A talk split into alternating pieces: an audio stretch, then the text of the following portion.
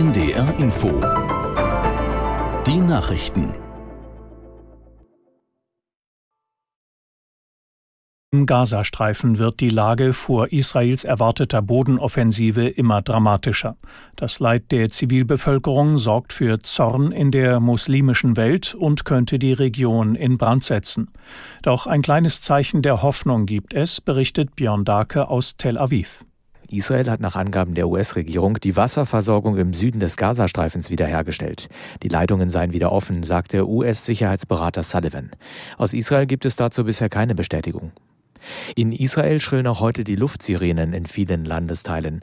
Die Geschosse kommen dabei nicht nur aus dem Gazastreifen, sondern mehr und mehr auch aus dem Libanon. Ein Mann wurde an der Grenze im Norden getötet und mehrere Menschen verletzt. Verteidigungsminister Galant betonte, Israel wolle keinen Krieg mit dem Libanon. Wenn die dort aktive Hisbollah-Miliz aber den Weg des Krieges wählt, werde sie einen hohen Preis bezahlen. Hilfsorganisationen haben vor katastrophalen Zuständen im Gazastreifen gewarnt. Medico und Miserior mahnten die Einhaltung des Völkerrechts und die unverzügliche Einrichtung humanitärer Korridore für die Versorgung der 2,2 Millionen Menschen in der Küstenenklave an. Die völkerrechtswidrigen Angriffe auf die Zivilbevölkerung, zivile Infrastruktur und medizinische Einrichtungen müssten eingestellt werden, hieß es in einer gemeinsamen Erklärung. Beide Gruppen arbeiten mit Gesundheitsdiensten und Menschenrechtsorganisationen im Gazastreifen zusammen. Die Rückholung deutscher Staatsbürger aus Israel wird fortgesetzt. Mit 82 Passagieren an Bord ist eine weitere Bundeswehrmaschine nach Deutschland zurückgekehrt und in Berlin gelandet.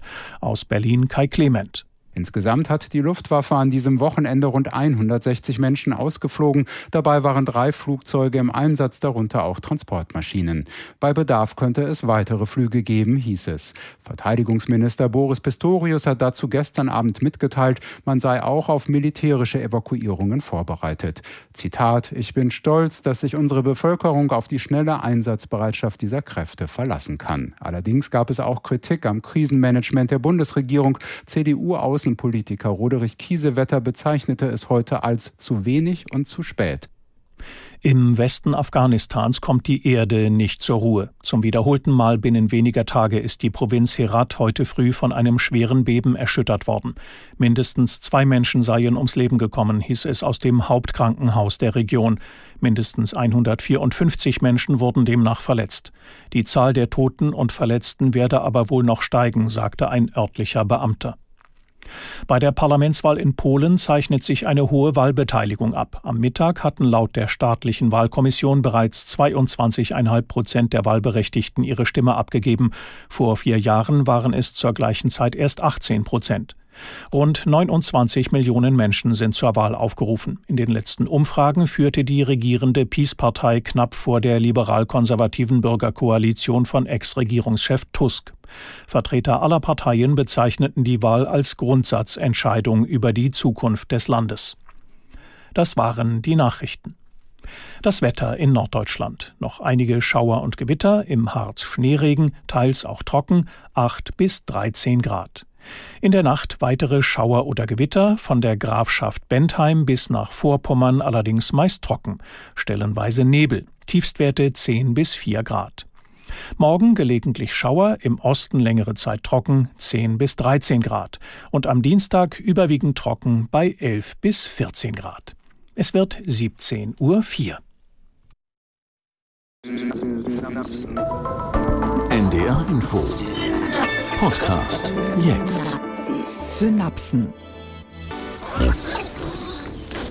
Wildschwein, Wiesent, Wolf und Elch sind wieder in Deutschland. Wildtiere, die teils lange verschwunden waren. Ein gutes Zeichen für die Natur? Zumindest breiten sie sich aus. Manche Wildschweine sogar bis in die Stadt. Das ist sicherlich nervig, aber ist das überhaupt gefährlich für den Menschen?